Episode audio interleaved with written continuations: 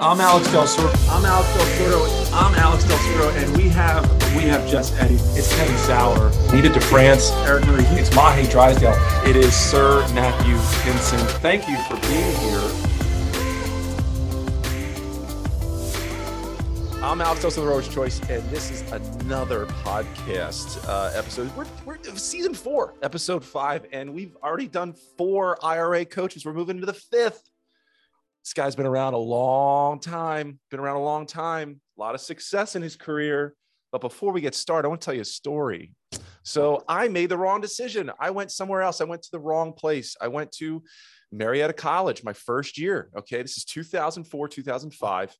And who, who I thought was the greatest man on earth, walked on water. I still call him coach today. That's Coach Van Carey.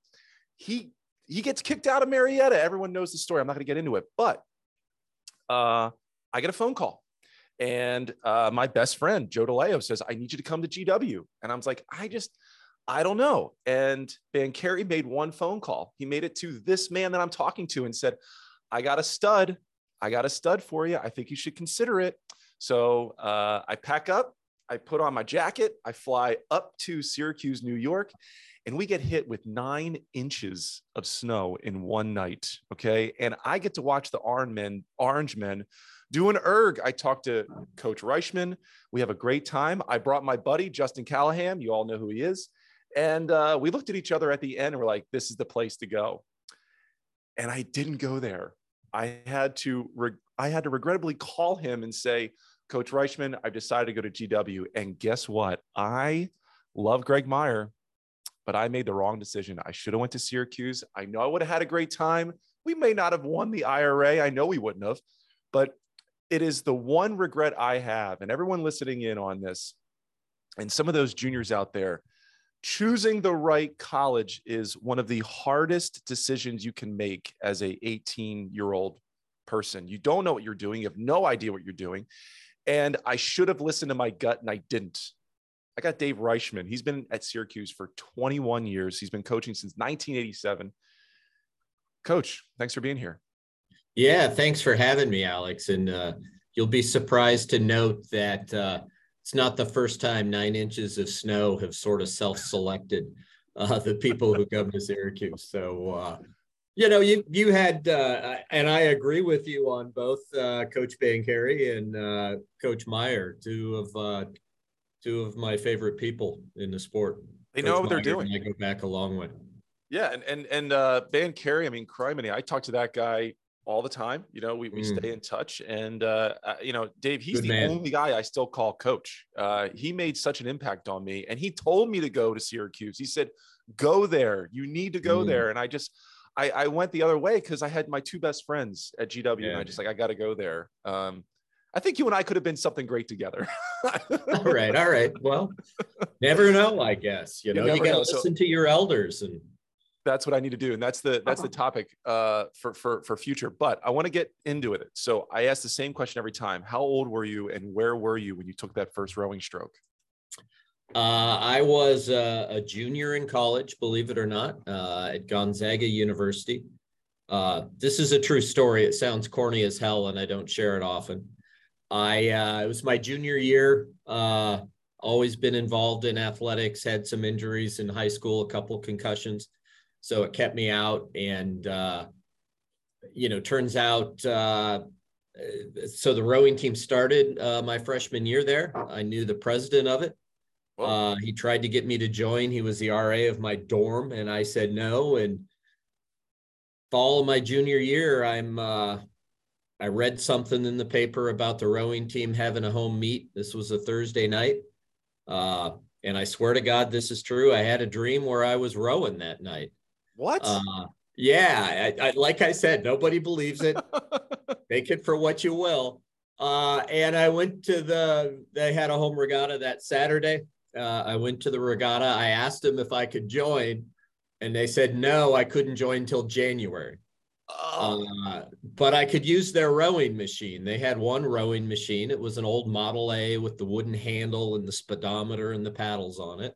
Love it and so I think I, I, you know, did something crazy like rode for, uh, you know, it was mileage, and uh, a mile was roughly 2,000 meters when they converted over. And I think I would do four miles every evening. So the equivalent of a 2,000 meter piece. And uh, I thought I was really doing work, right? I thought I was, man, I was rowing this machine for a long time. Little did you know. Uh, yeah. That is awesome. Wow. Okay. So you had a dream that you were rowing. You didn't I, know what rowing yeah. was. Uh, I mean, I grew up on a river in in Washington State, so I, you know, I knew what a rowboat was, I guess. But okay. and, and okay. you know, growing up north of Seattle, like when I was in high school, I remember uh, Dick Erickson, longtime Husky coach, uh, would take his team over to the Nile River uh, for a regatta over there, and KOMO radio out of Seattle AM because my dad was a big AM radio guy and we'd get live reports of uh, Dick Erickson rowing on the Nile with his Husky crews. Uh, so, so I kind of vaguely knew what it was, uh, but wow. not really. So this is, uh, let me get, is this like 1984, 83 that you, you, yeah. you, you find it? Yeah. Uh, I, 85, I guess. Yeah. 85. So you year. graduated, you graduated 86. Is that when you graduated? I graduated 80. Yeah. So it would have been 86. I graduated 87. Okay, got it. All right, I, you know, I'm, a, I'm a stickler for time. I yeah, I, I, need I just need to know years, you know, because I, I I I'm really interested in in like a lot of the college coaches and, and high school coaches today. I want to know what era they grew up in and what sort of was surrounding them at that time. You know, what were the influences? Who were the coaches that they looked up to? Um, all right, so you row your junior year, you get in there, you had this dream, were you at all competitive your senior year? I mean, were you any good? Did you make the varsity eight? No, well, you know, okay. So when I rode there, Gonzaga was a club program, right? And it okay. this is like the third year of the club. Uh, I, I think I got thrown uh, into the varsity lightweight eight. Um, and you know, club rowing, you row both sides. I think my senior year, I figured out I rode both sides of the boat every seat at one point or another.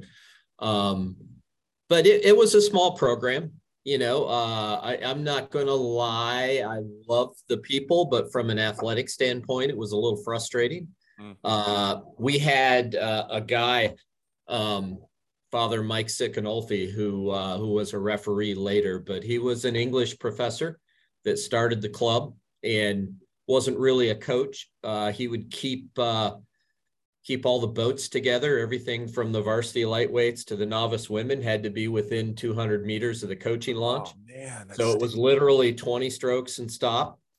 Uh, and then every day on the way home, we'd do like one piece, right? A 2000 meter piece. And I was like, I think there's something more to this sport, right? It just, it could be more than what, what we're doing here. Wow. Okay. So, all right that's interesting. Now I, I'm I'm excited to get to like how you got to where you are today. So our, in all these interviews, um, we, we drill into you know, your first stroke to where you are today, and we, we speed it up because there's some more topics that we're going to talk about. Yeah. Um, so you, I do know that you you you get a job on the East Coast. So you you go you go you fly all the way out to Harvard, and you get a you get an assistant freshman type position at Harvard.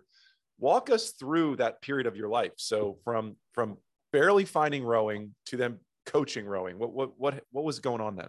Long story short, I uh, I was a computer science major. I was working on a grant uh, with a professor. Uh, it was through NASA. We were designing an operations language for uh, for the new space station they were designing. And, hold on, hold on, Coach Reischman, hold on, hold on. You yeah, I did. A NASA computer engineer? Are you kidding me? I, I, was just a student programmer for a professor. There were three of us, and the professor was the brains behind the operation. He was brilliant. Uh, but anyway, uh, NASA renewed the grant. They were excited about the project. They renewed the grant. So I was going to stick around Gonzaga for a fifth year, not take classes, and work on this cool space station operations language, right? And and NASA was was excited, and the guy that came out said, you know, hey, you know, we would hire you guys to work on this if you keep doing good work. So I got a call two days before graduation, and they said Congress cut the fu- our funding, we're cutting the project, and I didn't have a job. So I looked in uh, the old American Rowing magazine, and I saw an ad for coaches at Community Rowing in Boston. This is when they first made the move up to that old uh, wooden building. In fact, yeah. the they, they hired me. I talked to Tom Tiffany and he said, Well, I'm a Minnesota farm boy. I need I I need more farm boys around here.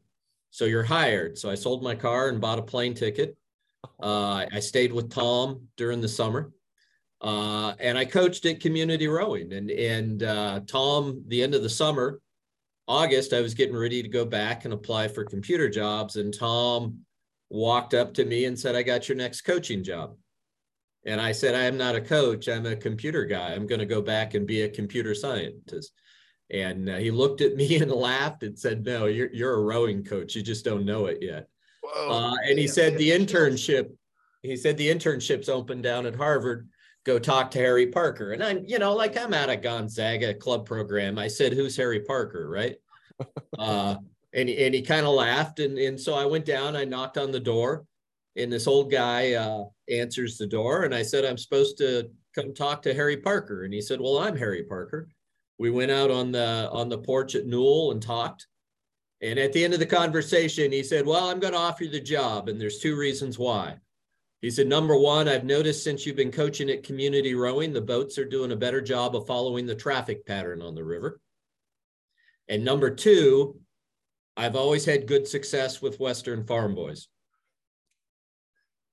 dude. Who knew? What a cool story. Who knew? So that's so interesting. So, I mean, it, he wasn't blowing smoke up your butt, right? Like he actually was watching you and the traffic patterns. Like that actually was. Do you really he, think he was telling uh, the truth there? That was sort of his thing. He liked coaches that that you know did what they were supposed to do. Wow. He took it pretty seriously. Can, can you like can you think back to that? Obviously, that that interview made an impact on you and what are some of the things you talked about in the interview did was it about rowing or was it just about life no i think it was very little about rowing i, I think uh, you know it, it was a little about rowing he asked about my experiences uh, you know and, and why i was pretty honest with him i said most of my athletic experience was in other sports you know i did the typical football wrestling track and field sort of thing through high school um, yeah, I don't know. It was it was sort of weird. I mean, I guess I had a vague notion that I, I knew Harvard was Harvard, right? In rowing, everybody knew that. Uh, I I I guess I'd heard the name Harry Parker. I knew they had a pretty good coach, but I didn't know, and it probably helped me, right? Because I didn't know the mystery around the guy, right? I didn't yeah. know at that time uh, as he got older, he sort of mellowed a lot, but at that time, he was seen as this mythical figure. And I think he enjoyed the fact that I was kind of naive about, you know, the whole rowing scene back east, but I was pretty eager. And Tom told him that I think that I was a hard worker. And I think that was enough for Harry, right? He, he wanted somebody that was going to dig in and, and devote themselves to the craft there's I mean there was a, that was a string of very successful years Harvard had in the late 80s. I mean they, they were a dominating force and you were around three in a row. Yeah. So I, am sitting there thinking my first year I, I drove. I don't know if you remember Everett Abbott. He was the longtime boatman there, and I I, uh, I drove out to Cincinnati where the old national championship used to be, and, and Harvard won. And I'm I'm sitting there. You know, this is my first year in collegiate rowing, and I'm driving the the boats back with Everett, and I'm thinking, okay, this is pretty cool. You it's know, more than it's more than cool. I mean, it clearly yeah. it clearly caught your attention. All right, so what about the conversation with mom and dad? I mean, um, I, I was never smart enough to be a computer science engineer type person, and uh, I sort of created my own path. And, and here you are, right, creating your own path. Did you did you have a lot of uh, support from mom and dad back home about saying, "Hey, I'm going to go coach crew"?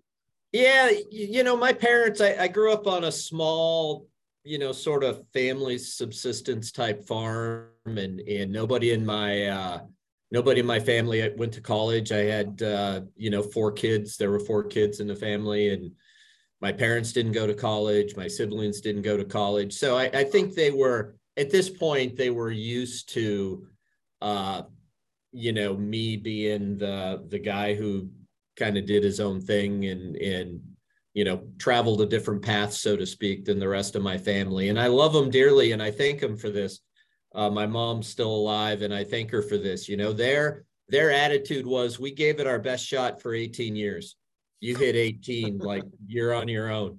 You know, you good need luck. to ask us questions. We're here, but good luck to you. You know, I love that. So it was good. Now, uh, how long were you at Harvard for? Just one year. Yeah, it was just an internship. Uh, oh. You know, I, I, Harry actually at the end of the season we we had a talk and you know I took tons of notes from that time and drove Harry nuts with questions. Um, and uh, he uh, we had a talk and I said, well, you know, I, I've got a lot of thoughts in my head, and he said, well, if you want to stay a second year, we'd love to have you. Uh, it tends to make more sense. The pieces fall into place and whatnot. And and I thought about it. I talked to quite a few people. Uh, you know, Charlie, my good friend Charlie Butt. We we became good friends uh, o- over a spaghetti lunch. Something that I'll tell you about sometime. But um, eh, you know, uh, yeah, I, I thought I had a lot of ideas, and I learned by doing. Right. Yeah. So I thought I needed to I needed to apply this information that was bouncing around my head. So I accepted the freshman position down at FIT. Yeah. Uh, well, FIT is a it's it's a it's a tragedy what's going on down there in Florida. Yeah, that was tough uh, to swallow. And it is for anybody involved, uh, especially and, and you were there. Um, you know, that's a that's an interesting program too. There was success. I mean, FIT has had success for quite literally decades. Uh, and yeah. it's like this quiet little program down there. Uh, another program Power. that I had I had been intimately tied to. I mean, I um, I had applied for that that that school uh, before, uh, didn't chose not to go. So, what was that experience like down in Florida for you? Uh, it was eye opening, right? I I had uh, I I was a freshman coach, mainly novices, a few experienced kids uh, recruited. Uh, we had five eights of freshmen through the fall. Uh, what? It was hilarious. My my fifth eight. I don't know. You probably don't remember this, but back in the 70s and 80s, there was a national push to to make the national speed limit 55, right? And the the ad campaign was drive 55 because speed kills. Uh, so my fifth boat adopted that as their motto in in sort of a fun, you know, way. They speed kills, you know. They thought that was cool. How did you um, get five eighths of freshmen uh, MIT? Turns out in Melbourne, Florida, there's not a lot to do. Uh, you know, so yeah, we carried five. We carried three through the spring. Uh, we had to let some kids go because it was just with one coach. I was it was just too much.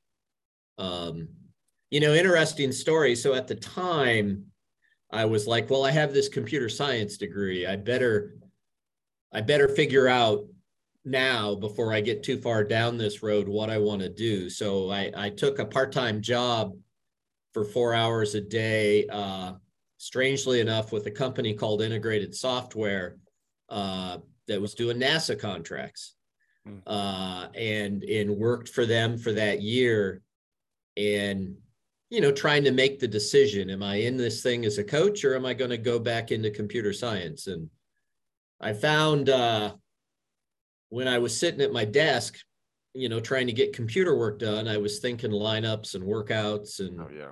all that type of stuff and when i was coaching i definitely wasn't thinking about computer problems so uh, that set the path all right so it sets the path so how long are you in florida for just one year. Uh, Man, I mean that's pretty not that's not typical what you're doing. No, you know, it isn't. Yeah, it, it wasn't, and and I uh, love the guys I coach. Uh, Steve Fleur was a head coach down there at the time, and and uh, you know learned a lot from him. Uh, you know, felt the need to to to move back to the Northwest, and uh, I got a call uh, from the guy who had been coaching the club at Gonzaga, and they had a plan to. Uh, I met him a couple years earlier at uh, at a U.S. rowing convention when it was in Boston when I was there, and and uh, said they were going to make it a varsity sport, and asked me if I was interested in coming out to do that. So. So this is like 1989, 18, like 19. Yeah, 89. Uh, Yeah, 80, 88, 89. Yeah, 80, 89. Uh, well, that's an obvious, that's an easy decision for you to make, right? That's it's going back home. It's going close to to, to home. And how long are you out back there now? So how long are you stationed at Gonzaga? Five years. Yeah, I was head coach there for five years. What was uh what was the the biggest successful year? What was like what was uh you know think back. We uh actually one year we made the petites at the IRA. Uh finished fifth, I think, eleventh overall. That's not bad for a, a, program that was brand new at the, at the I, varsity level. You know, I gotta say, when I when I took over the program, there were actually Jerry Johnson had done a good job. There were some good athletes there.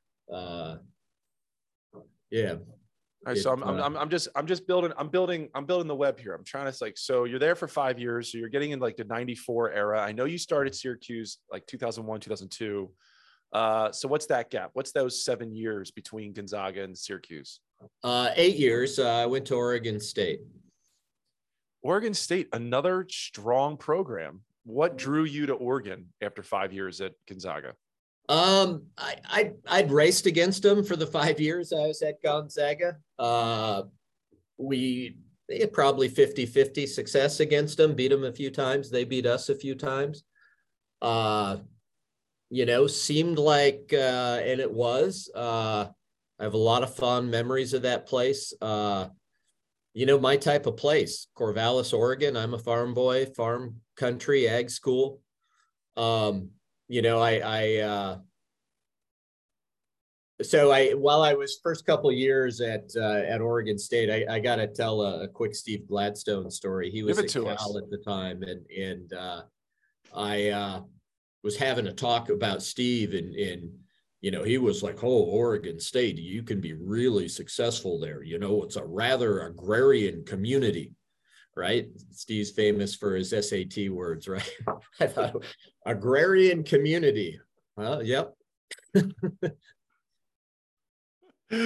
was the single best Steve Gladstone impersonation I have ever heard. That actually yeah. is spot on. Good mm-hmm. job on that one.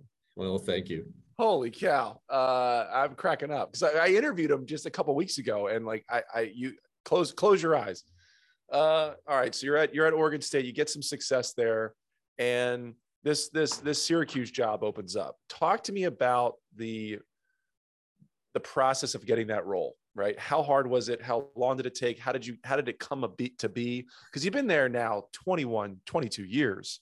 Yeah. you clearly loved it you know right away. So like what what was that process like? So I loved everything about Oregon State, right? We uh, we recruited, we we didn't recruit experienced rowers. It was all walk-ons. Uh, but you know, when when I first got to Oregon State, my first year, we finished third on the West Coast, uh, behind uh, behind uh, Washington and Cal, but we were like 23 seconds back, right? Uh, my last year there, um, we finished third on the West Coast. I think my my seventh year there, we were like 1.6 seconds back of Washington, 1.9, something like that. Um, we were a little farther back my last year, but we finished fourth at the IRA. Um, all walk-ons, all from the state of Oregon in the boat. Um, and you know you're, you're kind of crossing that an opportunity came up and i think i'm a builder right? I love the whole building process. Uh, i'm as shocked as anybody that i've been at syracuse for 21 years because of that. Mm-hmm. um, and I, I, got a call from uh, you know I, I had the opportunity to do some national team coaching. I got to meet don smith uh, syracuse alum. Uh, and you know, he probably doesn't remember this at the time, but he came up to me at the IRA and introduced himself and said I should. Con- I, I knew him, but he, you know, came up and said hello, and, and he said I should take a look. And Tom Darling and Bill Purdy walked up to me at the IRA and, you know, said to take a look. And I don't know something about it, you know, the challenge of it. Uh, I got invited out on an interview. Um, and walking around here it, it was obvious that uh, I think that year Syracuse was in the fourth level final. Uh, and I like a challenge. And I figure if if uh, in any program that had the potential to be a grand finalist had, probably fallen the furthest, right? Uh, and it was uh, it was just too good a too good a challenge, I think, to leave to somebody else to do. Um, tough decision. Again, I love the guys I coached at Oregon State. A lot of them were returning after we finished fourth at the IRA. Um, you know, I, I think rowing was the administration at Oregon State was never going to get fully behind the program there. Um, yeah, so I made the decision to come across the country. Uh, yeah, I, I don't know about, I don't know much about, uh, you know, do you have a family? Do you have children? Um, uh, no, single guy, longtime partner, but who's a professor here at Syracuse, but so, so the decision I, I asked that because it's I, I talk to a lot of coaches, and it's one of the hardest decisions to do when you have a family or when you have you know a lot of responsibilities. It's so hard to pick up and move that far. I mean, that's that's not that's not um, going from Oregon down the street to somewhere in Seattle. Like that's a, that's an easy trip. But th- this cross country decision, man, that how many nights of sleepless nights did you have thinking through that? You know, the move wasn't the issue. I, I guess I'd always been like, see new places, do new things, accept challenges, right? The the sleepless nights were leaving the guys I was coaching. Yeah. Right. Yeah, that, that's a theme. that was that was the whole challenge, right? And and I'm still in touch with a lot of those guys and and you know they're they're important people in my life. But yeah, that that was tough.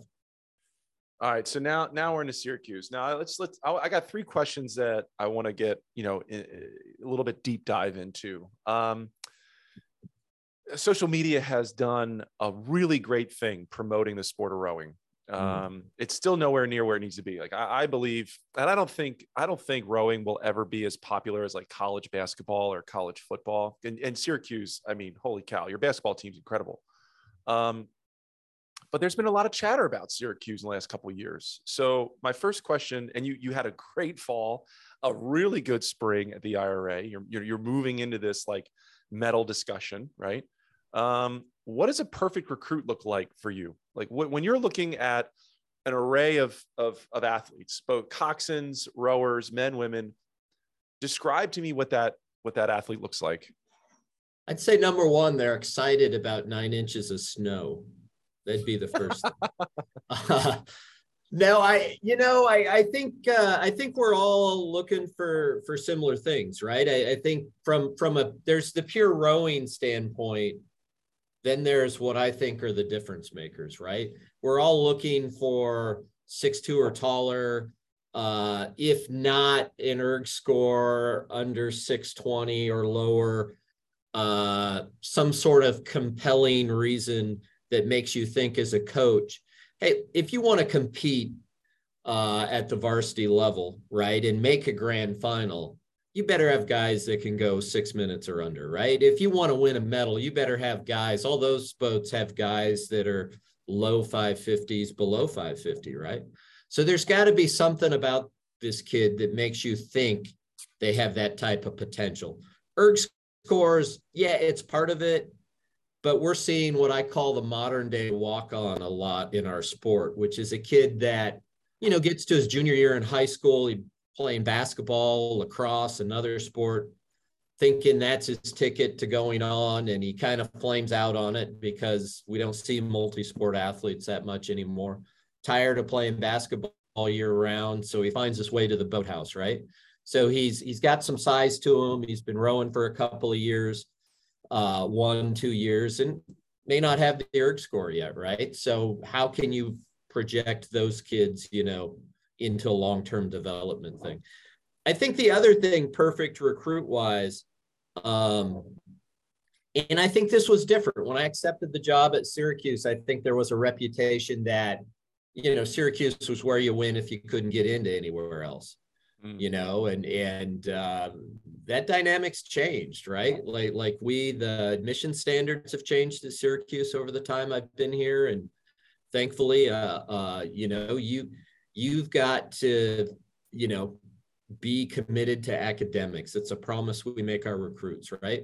If, if you're interested in excellence in three areas, character, academics, and rowing in that order, then then we're interested, right? And and uh, I, I think eh, for selfish reasons, partly. One is I feel a huge sense of responsibility to the athlete that they get more than just rowing out of their experience here, right? I, I think the second thing is um, people that want to do well in all aspects of their life are the type of people that are going to be successful rowing at Syracuse, right?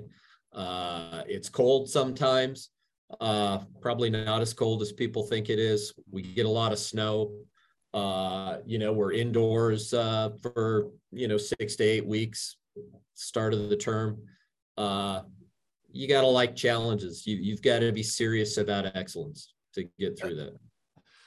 So, like, who's the what's the college or colleges um, that you would typically lose your top recruits to? Um, so you know that, and that's changed over the years, right? I, I think uh, you know the Ivies certainly. Uh, you know, Cal Washington certainly. Uh, seems like we're always battling with BU and Northeastern. Uh, you know, the the lure of Boston, I guess. Um, yeah, that's that's pretty typical. We go against Wisco a fair bit with Midwest kids. Okay, all right, that that that's kind of what I expected. Now, uh, you know, what I, I started with the whole social media thing. Um, you know, your guys are really you got you got a pretty unique culture, uh, and it's uh, it's changed in the last five ten years. I mean, the, the culture, what you what I saw and what I've been watching lately is not the same it was when I was recruited by you in 2005. Um, how much of that have you been involved with on the social media promotion side of things? On the social media, virtually zero. Uh, I'm not a social media guy. Uh, you know, they have the NC2A has this thing called head coach control. So our compliance office says I have to follow my account on Instagram in case any violations occur. Okay. But but that's about the extent of my social media uh, that that I'm actively involved in. Have uh, we as a program made a decision uh, to, you know, actively promote, uh, you know, Jason Elefant, uh, who who left this year to to go work at Cal, uh, was sort of a big proponent of that. Uh, you know, it was funny. You know, I I'm I always joke that I'm an old guy and I'd come up with an idea like, hey, what about doing something like this on Instagram? And Jason would be like, yeah, that's not really our brand. and, you know, and I'm like, oh, okay. Uh, you know, um, you know, the, the whole culture thing was interesting. We, it, so I, I, I, look at my time at Syracuse in sort of two phases, right? Uh, when I took over, we build, uh, you know, we had some good crews in 06, 07 uh, on into 08. It, it led to, uh, you know, a couple of grand finals in 2010, 2012. Uh, and then we kind of took a little bit of a downturn. Uh, you know, I, I think we we tried to recruit, uh, you know, the best athletes we could get. Kind of felt like, okay, we made a couple grands. We need guys that can get us to the medals, and and I think you know, went for a couple more academic at risk kids, uh, went for all in on on some bigger recruits, and you know, it kind of backfired on us. I felt like we got away from that character academics first piece, mm. and uh, you know, guys in the program, I think. Uh, you know, put out a lot of good effort during that time, but we didn't see the results. Uh, third level finals, you know, one fourth level final, believe it or not, that, that was, you know, and, and after that fourth level final, I was just a lot of reflection, right? Like, like that's the program's capable of more. I had to decide if I was the right guy to lead it. Um, you know, that, that, you know, and sort of decided that, that we needed to get back to, to what got us to those grand finals in the first place, you know, and and recruiting kids on academics, recruiting kids on character first, uh, and then looking at the athletic stuff. And and that sort of started the current build. I think that we're still experiencing. I kind of like that. Like, uh, so to point it out, point the obvious out. You, have been there for 21 years, so you you had the ability to like reflect on what works and what doesn't work, right? And and I don't know the number. I'm gonna guess and throw it up on the wall here and say the average tenure of a coach in college is probably seven years, right? Maybe nine is probably the average that we're seeing. Um, there's a lot of changing in the last three years.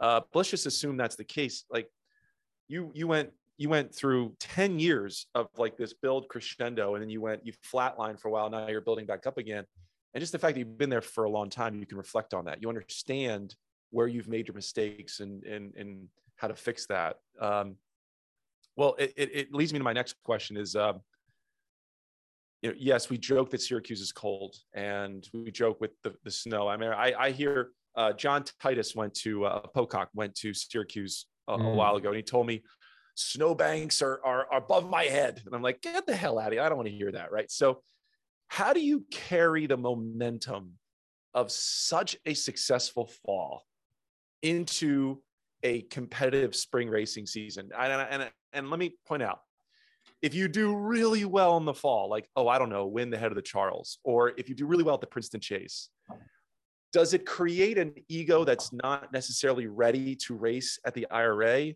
Uh, and then, like, how do you handle five, six months of just indoor training? Answer the question. Yeah. So, you know, again, I, I think this is 36 years in collegiate coaching for me, right? And and I think if if there's I always tell people there there's only two skills I possess that have had made me an okay collegiate coach, right? One is I think I have an ability to dumb up just about any topic for collegiate age males to understand, right? Whether that's training technique, you know, I, I think I'm good in making things simple. Number two, uh, I, I think I'm really good at learning from mistakes. And I've made a lot of them over the course of 36 years. And, and uh, so I, have kind of been through this uh, experience with expectations, right? And, and I think last year we, uh, we finished fifth at the IRA. Um, I, I think pretty fortunate that all nine people are back this year from that boat.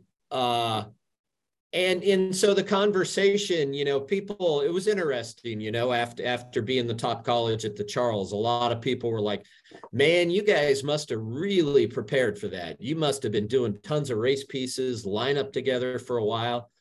And I was just like, nah, we just do our thing, right? Like we did the same thing we do every other year. Uh, rowed pairs three times a week, eights three times a week, jump in the lineup five days, you know, get five practices in before the regatta, a day or two trying to figure out what cadence you're going to row and go race. And, you know, our, I told the guys when we came into the fall, uh, you know, there was uh, the, the year before uh, we made the grand and finished fourth at Oregon State was actually probably my fastest crew there. Uh, Joey Hansen, Olympic gold medalist, 2004. Josh Inman, Olympic bronze medalist in 2008, were in that crew. And, and we know we had some talent, and there was just, we had high expectations, and there was this tension all year long. Every stroke we took all year long was like, the whole world was resting on that one stroke. And, wow.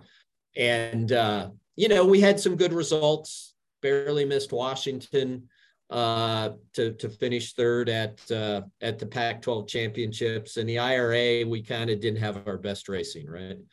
And so the, the talk with the guys this year was like, that guys, look, at, we're going to have plenty of time to get ready for the IRA. We just got to keep things light this fall, right? We got to get in our mileage. We got to make the technical changes like we always do and uh, just concentrate on building a base uh, and doing it uh, while having fun with a light attitude. Uh, and, and eye on what we want to accomplish, certainly. But but let's not, you know, make this about every stroke have an undue importance to it, right? Let, let's just do our thing And uh, that was the focus the entire fall. It was a focus through our Florida camp. Um, just put in the work. Make sure when the opportunity comes that that you're prepared for. Was, was that the first time that you won uh, the Charles as a coach? Yeah, definitely. Yeah. And where does that stack up in the success and the successful years of your career? Um, hey, you know, it was a great experience. Uh, you know, uh, our if you were around our trailer or saw our guys getting off the dock, they were pretty excited, right? And, and they should be. And and you know, we celebrated it for a day and then got back to work. But you know, no, nobody in my program has any illusions that you know the head of the Charles great accomplishment, but but that's that's not what we're here for, right? It's about the IRA in our business, and and the guys knew that. Uh, you know, you know, going into the race. So going into the race, it was funny. Um, we keep things pretty simple. You know, my my pre-race talk, uh, there were four points I made. Three were mine. One one was the guys. Um, you know the mine were you know we wanted to feel like we were we were very connected on the drive uh, we wanted to feel like we were taking care of the boat on the recovery you know not taking any run off it keeping it up uh, and uh, you know we wanted to make sure we were really relaxed and just redlining the whole way and one of the guys in our pre-race meeting, you know, they were talking and they said, you know, there's been a lot of talk about the IRA this year, but nobody's really mentioning Syracuse. Mm. And and you know, they decided, you know, whatever we do, let's just send a message that we're in the conversation.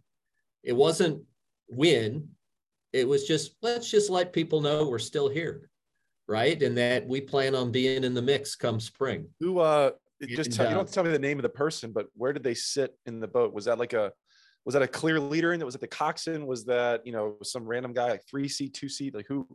I, I it was actually two of them sort of talking back and forth, right? And in uh, yeah, I like that. Um, and and you know they they yeah they they hit the dock, and you know they were pretty excited. I just looked at them and said, okay, message sent. Well done. let's get back and get to work. I like that. You know? All right. So, all right. So let's get to my last question and, and, and, you know, dive into this as deep as you want. I'm going to ask you some questions, um, yep. uh, you know, based on your responses here. But uh, since 2008, there's been three programs four coaches that have won the IRA and uh, you know you're you're you're I don't want to say you're knocking on the door, but you know your grand final did really well in the fall season what does it take to dethrone one of those three programs? What is it going to take for someone other than Yale, Cal, or Washington to win the IRA?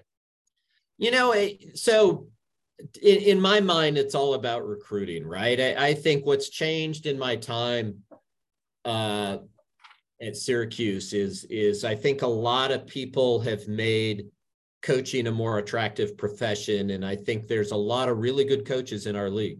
I, I can't think of a single coach in our league who, if you give them the talent, doesn't know what to do with it, right? They're, they're all brilliant coaches and, and can make anybody go fast. And, and I think the separator is, is the talent. So, so the question that we try and solve every day is, is how do we make that next step? You know, we've, we've made, uh, we've made the grand final the, the last couple years. The next step for us is how do we get into the medals or start challenging for the medals a little bit and so we we kind of look at it as a as a year by year what's the next step for us uh, we've been working hard on on recruiting and and trying to put the pieces together you know uh, to me that's the main challenge uh, you know coach Elefant uh, did a great job of sort of starting with the social media and getting out on the road and talking to kids. And yep. Coach Walters and Coach Sears, my two assistants, are are hard at work. Uh, you know, anytime there's a coaching change, you you lose a little bit of momentum, but we feel like we're gaining that back. You just got to keep putting the pieces together, right? It's problem solving. Well, a, a, an obvious an obvious uh, response is you got to recruit from overseas. You got to get more overseas athletes, and um, there's not enough American talent to to win the IRA anymore. What do you what do you say about that? Um, I say that I think people are looking at. To me, it's a numbers game, right? In this, we're trying to recruit the best athletes we can, right?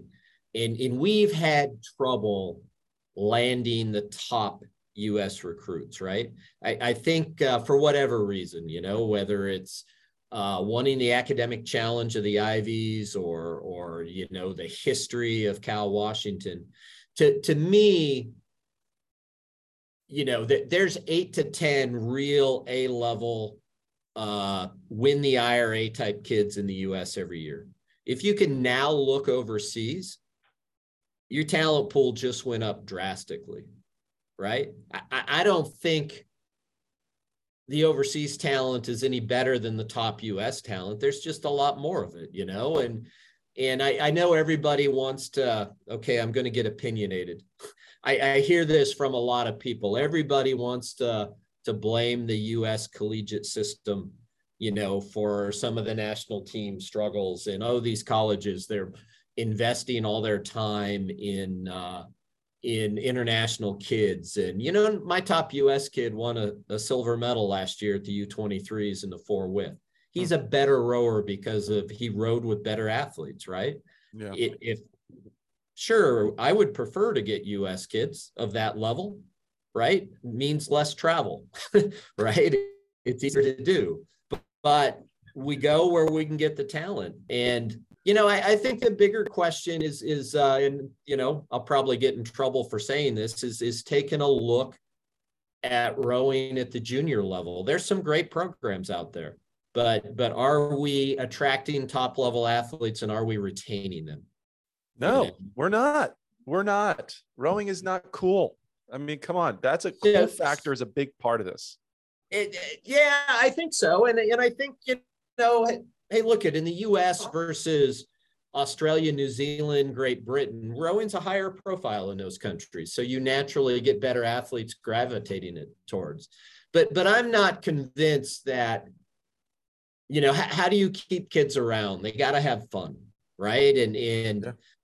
You know, I, I just think in the US sometimes, you know, it seems like for a lot of programs like it's a badge of honor to row in the morning and sometimes it's out of necessity right mm-hmm. uh, because the coach is some part-time guy that, or, or some volunteer that has a full-time job and that's the only time he has available but you're probably not going to have a lot of kids in your program if you're practicing at 536 in the morning right oh yeah yeah yeah preaching to the choir here. I want to get back to this 8 to 10 a level kids in the us you gave a number I've never heard that before, like specifically, you know, and and obviously it changes every single year. Um, are the are the kids 11 in your in your using your phrase using your numbers kids 11 to 50 are they just are they not trained well enough? Are they just not strong enough or dedicated enough to win an ira like is is is that the the no not not at all like, again i think what you're doing is is you're projecting uh, kids that nowadays to win an IRA,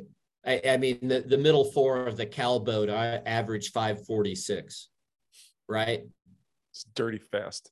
Yeah, you know, like like I, they they have, you know, I don't know, close to 20 kids in their programs, six or under or somewhere around there.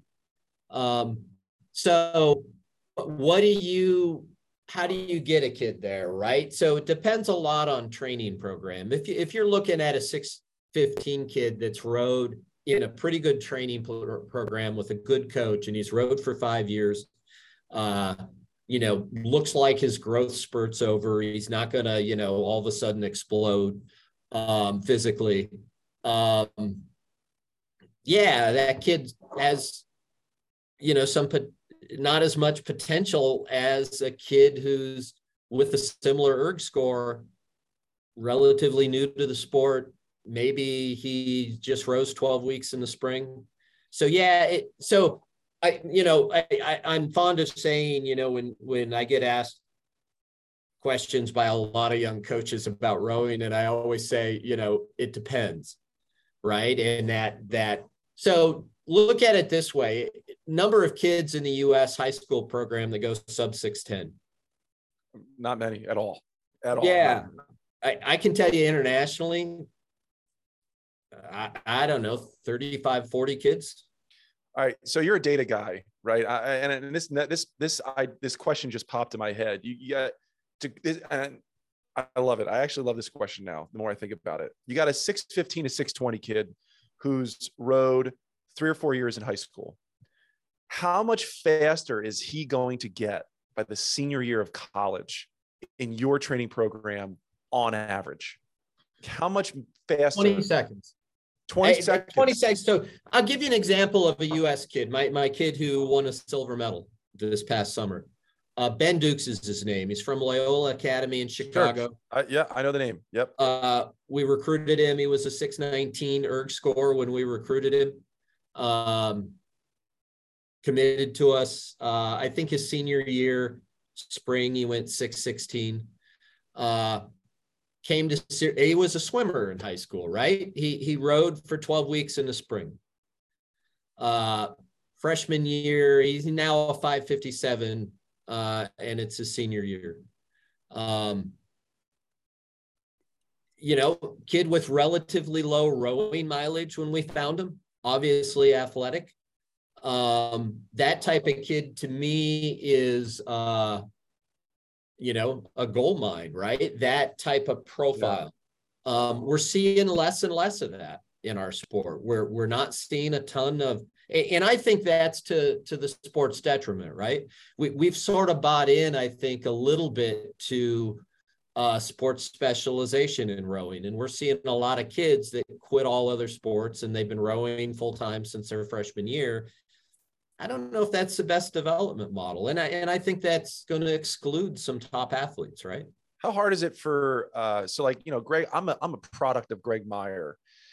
Greg mm. Meyer is a product of Jabo from Wisconsin yep. and their model. And even Chris Clark, we, I had a great talk with him last week is, uh, the recruiting on campus is dead. You're, you are not recruiting kids on campus anymore that can go out and win the IRA or at least be competitive with the IRA. Is that true? Is that a, is, is that a true uh, statement now?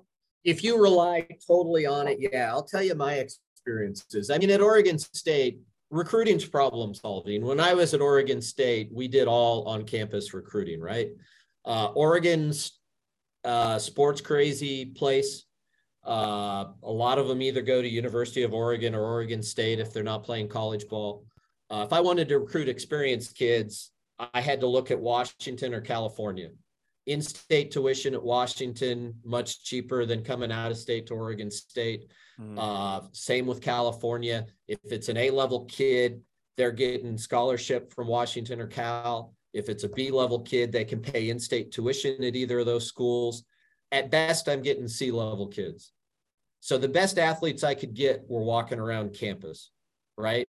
Uh, the the state 3A basketball championships were held in the Oregon State Colis- Gill Coliseum, 15 steps from my office, right? So that's where we recruited. We sent, uh, we we used to get the state high school playoff rosters mm-hmm. from a bunch of different sports. Anybody sure. senior over six two, send them something through their coach or AD what I'm seeing now at, at, Syracuse, we we I thought that would be a big part of what we did at Syracuse is walk-ons and um, smaller school, you know, eleven thousand kids, 11, uh, not as many athletes. Um, I a lot of the kids that you see on campus, if because they're not multi-sport athletes, they're not used to trying new things right? They're they're like I'm a basketball player, I'm a lacrosse player. And you can tell when you ask those kids, you see a big kid walking around campus and and you know the the the farm saying, you know, if you're a horse guy would be these kids when you talk to them about sports, they've been ridden hard and put away wet, right? Like they just um you mentioned competitive athletics and their eyes kind of glaze over and it's obvious that you know they've invested a lot of time in athletics and it didn't pay off for them and they're not willing to take that risk again uh, that's what i see from from a lot of the you know big athletic kids that that i see walking around campus i still think you can get some kids maybe who who matured late uh, you know, maybe got a growth spurt their junior, senior year, a little bit awkward. So they, you know, may, maybe didn't have that high level high school athletic experience. You can still get uh, some six foot, six two kids that are athletic that still have the fire burning. But you know, and and I, you know, I'm five ten, so I, you know, I, I'm saying this against myself you occasionally see a six foot or six two kid in a top varsity boat. You don't see it very often, right? I was I I I used to believe like you can punch above your weight class, you know, and and you you can do that in high school. You can do that at like the Dad Vail collegiate level where you got you know you just you're scrappy, you got a good you got good mojo in a boat. But I guess like when you get to that IRA grand final level these days, where most of them, I don't know the percentage, are Olympic level athletes, right? Like the guys that are winning the top three, like first, second, third, venture to say that 50% of those kids are racing at the national team level for their country, regardless of where they live in the world. Yep. Um, and and the I've never been good enough to race at that level, right? Like I don't know yeah, what it's like. You you can't mistake. Yeah, right. You can't you can't have mistakes, and it's power uh, you know, I, I got by in high school. I got by at collegiate level, like Dad Vail level. Um, last last thing for you, because we've, you know, I like to try to keep these things within an hour. Um.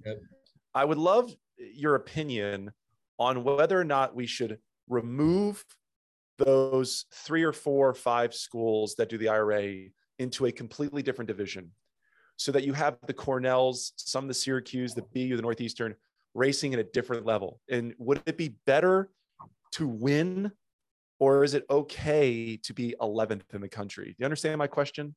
Yeah, I do. And, and I've certainly, I've had conversations with alumni about all these topics, right? I, I still have a lot of alumni that wonder why I don't just get eight kids off campus and go medal at the IRA, right? And, and, uh, I, is the sport, I would say, is the sport about winning ultimately? right? I, I think the the sport to me is about the pursuit of excellence. That's what I'm. That's what gets me out of bed every morning.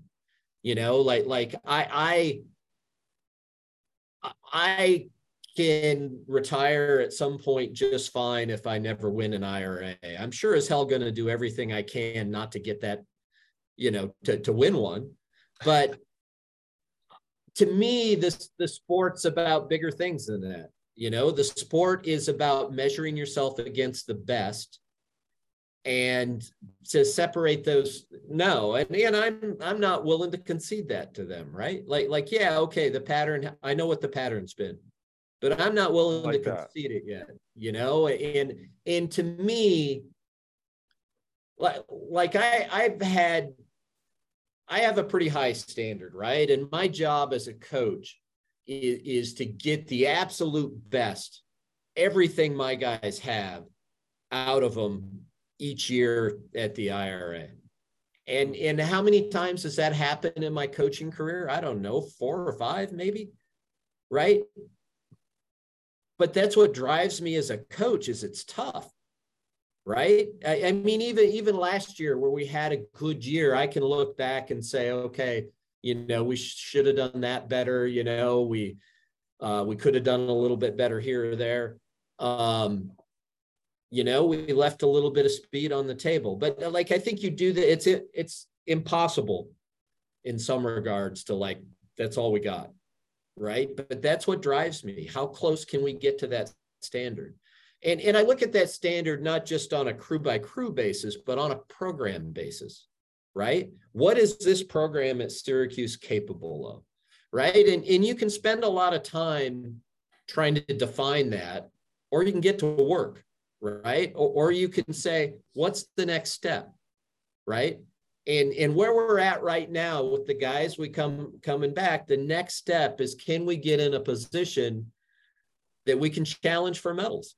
that, that we can come home with some hardware and and you know everything we do sort of organized around you know getting ready for that moment at the IRA and making sure that we're coming close to excellence on the day when it matters.